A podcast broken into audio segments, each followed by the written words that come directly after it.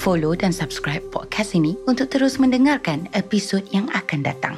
Sila tinjau penyokong kami, NotVPN, Kapas Living dan Honu untuk tawaran yang sangat hebat. Pautan ada dalam butiran.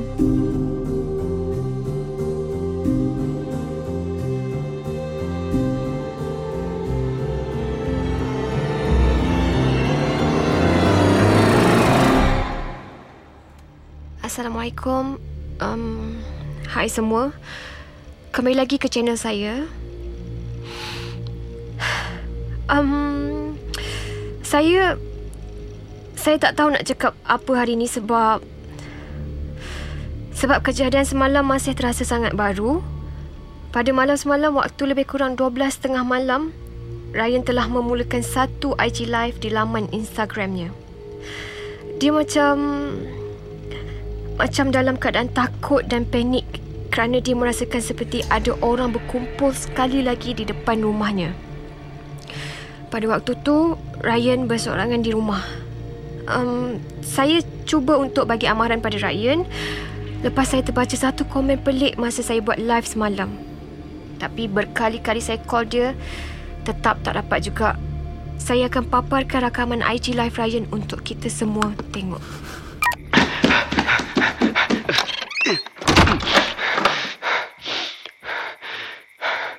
Kurang. Aku baru balik rumah ni. Masa aku balik tadi, aku perasan ada satu kereta ikut aku. Sekarang ni kereta tu ada dekat depan rumah aku. Oh shit. Aku dah rasa seorang sekarang ni. Mak ayah aku balik kampung. Sebab ada saudara kita orang sakit. Serius aku cuak tu. Oh, no, no, no. Sorry geng kalau gelap sikit. Aku tak nak buka lampu. Sebab takut dia orang tahu aku kat dalam ni. Jap. Aku tengok.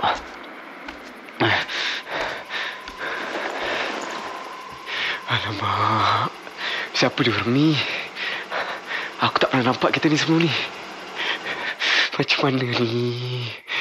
Oh shit, shit, shit. Dia orang buka pintu. Dia orang keluar daripada kereta.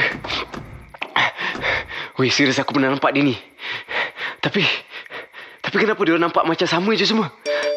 Ada empat orang. Serius aku pernah nampak dia ni. Oh shit, shit, shit, shit. Dia orang datang depan pagar rumah aku ni. Confirm dia nak masuk ni. Ya Allah. Aku tak tahu nak buat apa dah. Aku tak expect jadi sampai macam ni sekali. Geng. Tolong, tolong, tolong, tolong, tolong aku, geng. Siapa-siapa boleh tolong aku, please, please.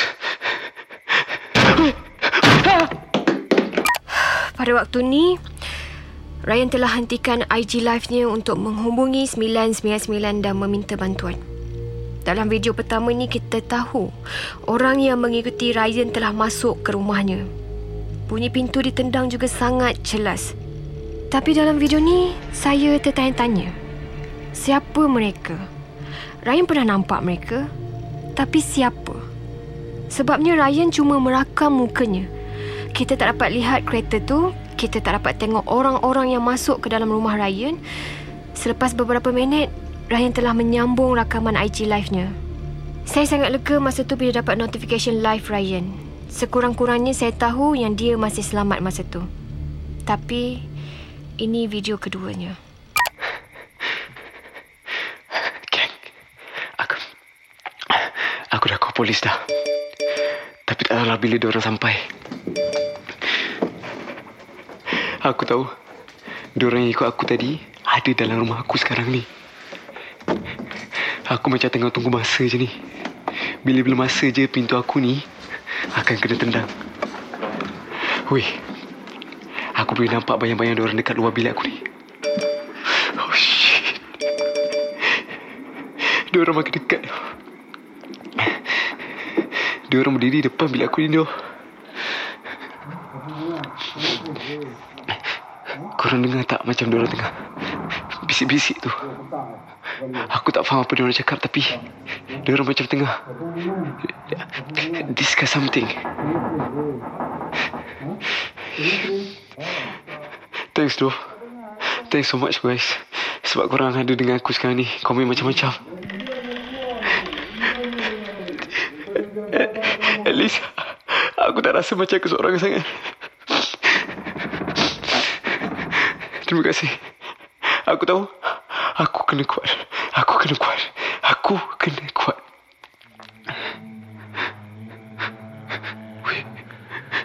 Wih.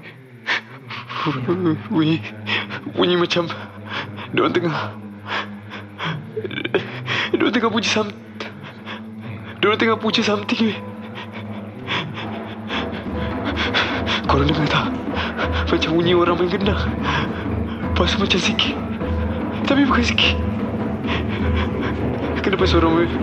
Kenapa suara mereka macam makin ramai ni? Aduh.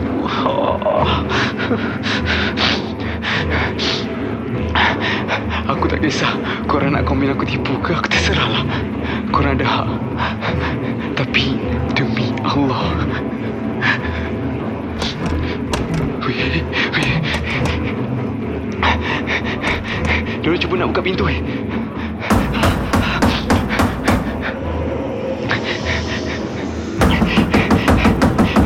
Aku tak tahu lah kalau Sarah tengok live aku ke tak. Tapi Sarah Hati-hati. Diorang dah datang dah. Kalau kau ingat lagi video yang aku tunjuk masa aku pergi rumah kau tu Diorang ni orang yang sama. Pakaian diorang sama. Pakaian diorang sama dengan apa yang orang dalam video tu pakai. Weh! Belahlah Aku minta maaf Aku minta maaf Aku mengaku aku reka video tu semua Tolonglah Belah sekarang Aku janji aku tak buat lagi Korang boleh minta apa saja Tapi tolong jangan apa-apakan aku Kesiankan mak ayah aku Kalau korang buat something dekat aku Aku je anak diorang weh Tolong Aku merayu sangat dekat korang Ah! Weh! Jangan! Jangan apa-apakan aku! Itulah detik-detik terakhir sebelum Ryan diambil atau diculik. Saya pun tak tahu istilah apa yang sesuai untuk saya guna. Saya sudah tengok rakaman video IG live tersebut berkali-kali tetapi masa pintu bilik Ryan dipecahkan memang tidak nampak siapa yang masuk dan berapa orang yang masuk. Walaupun mengikut Ryan asalnya ada empat orang tapi kita sendiri boleh dengar suara-suara mereka dan saya sangat yakin ianya lebih dari empat orang. Ryan ada cakap yang pakaian mereka selama dengan orang dalam video sebelum ni. Video yang menyebabkan tercetusnya idea untuk Ryan memulakan semua ini. Mungkin video tersebut boleh menjadi bahan atau petunjuk untuk siasatan lanjut. Selain itu, malam tadi saya ada terima komen seperti ugutan atau amaran dari Admission ULT. Dia cakap malam tadi adalah giliran Ryan. Saya saya tak tahulah sama ada ini kebetulan semata-mata atau sebaliknya. Pagi tadi, saya dapat info bahawa semasa polis datang ke rumahnya, Ryan sudah tiada dan telefon bimbitnya pun sudah diambil. Ibu dan bapa Ryan pula enggan bercakap dengan pihak wartawan. Saya juga telah cuba untuk berhubung dengan mereka tetapi gagal. Saya faham mungkin mereka masih terkejut dan belum bersedia untuk bercakap mengenainya. Sebenarnya, saya berasa sedikit kecewa dan terkilan saya dan anda semua jadi saksi. Dalam video-video Ryan, kita dapat dengar bunyi pintu ditendang. Kita dapat dengar mereka buat bising dalam rumah Ryan. Dan kita juga dapat dengar yang Ryan jerit sebelum dia menamatkan videonya. Tetapi pagi tadi, bila saya pergi ke rumah Ryan, saya ada menemu buat beberapa orang jirannya. Namun, kesemua mereka tak dengar sebarang bunyi pun pada malam tersebut. Mereka cakap malam tu sunyi sahaja, malah lebih sunyi dari yang biasa. Saya saya pun tak faham kenapa. Tak apalah. Mungkin esok atau lusa akan diadakan satu lagi sidang media untuk kes ini dan saya yakin yang pihak polis akan sasar penduduk kampung Batu 13. Kerana sebelum Ryan hilang, tiga orang individu yang ditahan daripada kampung tersebut telah pun dilepaskan. Jadi, saya saya tak tahu apa tindakan yang akan dibuat oleh pihak polis dan apa sebenarnya yang telah terjadi. Apa yang saya pasti ialah walaupun Ryan mengaku yang dia telah memalsukan semua benda ni, dia tak patut dicederakan dan saya berharap agar tidak ada apa-apa yang buruk akan berlaku kepada Ryan. Saya juga berharap yang kumpulan tersebut tidak akan mencederakan Ryan. Terima kasih kepada anda semua yang cuba menghubungi saya kerana risau akan keselamatan saya. Saya ingin tegaskan yang saya tidak berada dalam apa-apa bahaya pun. Jika ada apa-apa berita berkenaan kes ini, saya akan update kepada anda semua.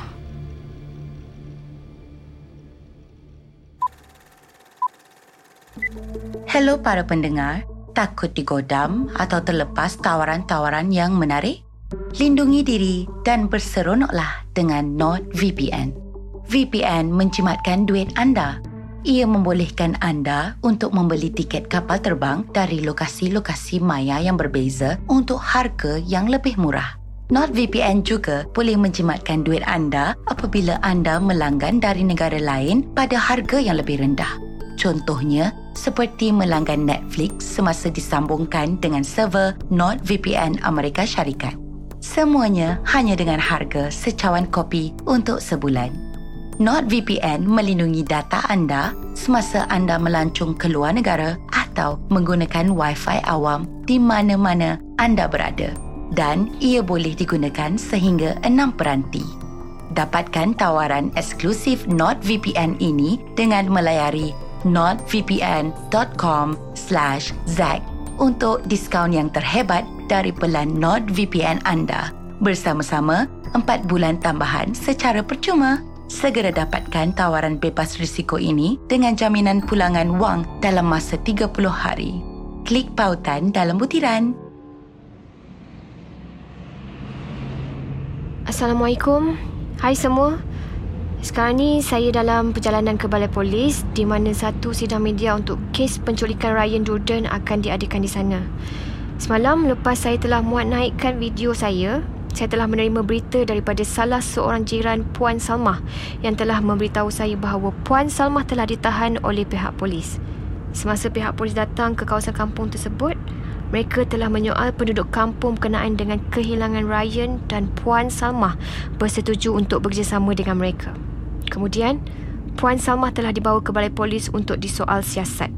Saya harap kita akan dapat penjelasan untuk isu ini dalam sidang media itu sekejap saja lagi.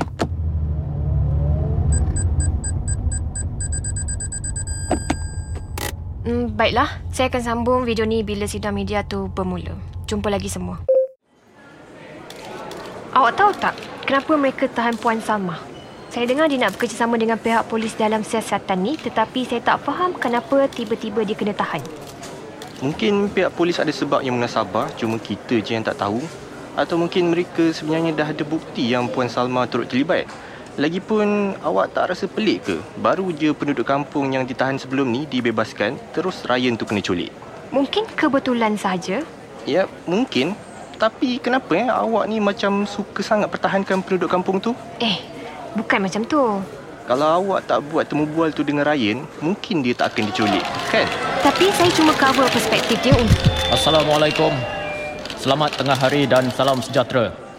Terima kasih kepada anda semua kerana hadir dalam sidang media hari ini. Baiklah, memandangkan anda semua sudah kenal dengan saya, jadi tanpa melengahkan masa lagi, saya akan beri sedikit penjelasan berkenaan kes yang berkaitan dengan penculikan individu bernama Muhammad Rahman bin Muhammad Daud pada malam semalam. Setakat ni kami masih lagi dalam proses penyiasatan dan kami juga sedang menyoal jiran-jiran di kawasan perumahan Muhammad Rahman dan juga sesiapa saja yang boleh berikan kami jawapan. Keutamaan kami dalam kes ni ialah memastikan Muhammad Rahman dijumpai secepat mungkin dan dalam keadaan yang selamat. Saya minta maaf kerana kami tak ada banyak maklumat untuk dikongsikan. Tapi saya harap yang kami akan dapat menjawab apa-apa soalan yang anda semua ada. Silakan. Um, Tuan, uh, mengapa ada penduduk kampung Batu 13 bernama Salmah ditahan dalam penyiasatan ini? Adakah dia seorang suspek? Puan Salmah telah bersetuju untuk bekerjasama dalam penyiasatan ini dan dia hanya ingin menolong kami sahaja bagi mendapatkan lebih maklumat berkenaan kehilangan Muhammad Rahman. Tetapi apa yang boleh Puan Salmah bantu kalau dia bukan suspek dalam kes ini? Adakah dia direman? Ya, Cik Sarah. Sekarang Puan Salmah direman untuk disoal siasat. Tapi kami tak boleh nak beri informasi yang lebih berkenaan peranannya dalam kes ni. Adakah kehilangan Muhammad Rahman ada kaitan dengan kes yang terdahulu di mana dia telah dicederakan oleh penduduk kampung Batu 13? Penduduk kampung Batu 13 dilepaskan kerana kecederaan Muhammad Rahman adalah amat ringan. Selain itu, kami juga mendapat maklumat bahawa Muhammad Rahman telah masuk ke kampung tersebut dengan niat membuat video prank saja dan menyebabkan kekacauan di kampung mereka. Adakah pihak polis sedar akan kewujudan pemimpin baru yang dilantik oleh penduduk kampung tersebut? Jika ada pun Cik Sarah, bagi pendapat saya, kes ni tak ada kaitan ataupun kena-mengena dengan aktiviti Kerajaan Langit. Oh, jadi Kerajaan Langit tu masih aktif saya? Setahu saya, awak dah masuk ke dalam kampung tu kan? Awak rasa kumpulan tu masih aktif? Mungkin. Dan ada kabar angin mengatakan bahawa ketua baru kampung tersebut ialah seorang chief inspector. Adakah pihak polis pernah bertemu dengan... Cik Sarah, sekarang ni kami hanya akan fokus kepada kes kehilangan Muhammad Rahman dan bukan kabar angin ataupun cerita fantasi. Faham? Boleh saya dapatkan soalan daripada wartawan yang lain? Tapi tuan saya Ah, belum... Tuan. Saya nak tanya sikit tentang penduduk kampung Batu 13 yang ditahan.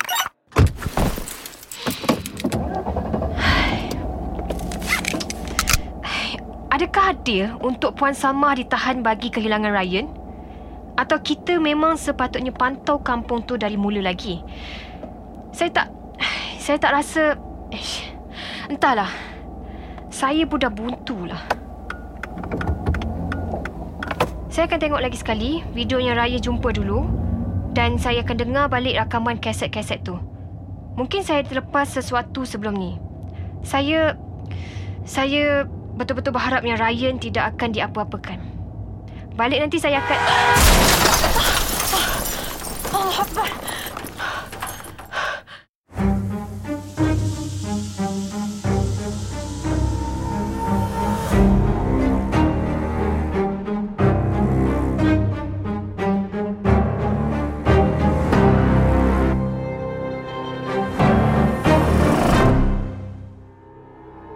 Terima kasih kepada para pendengar.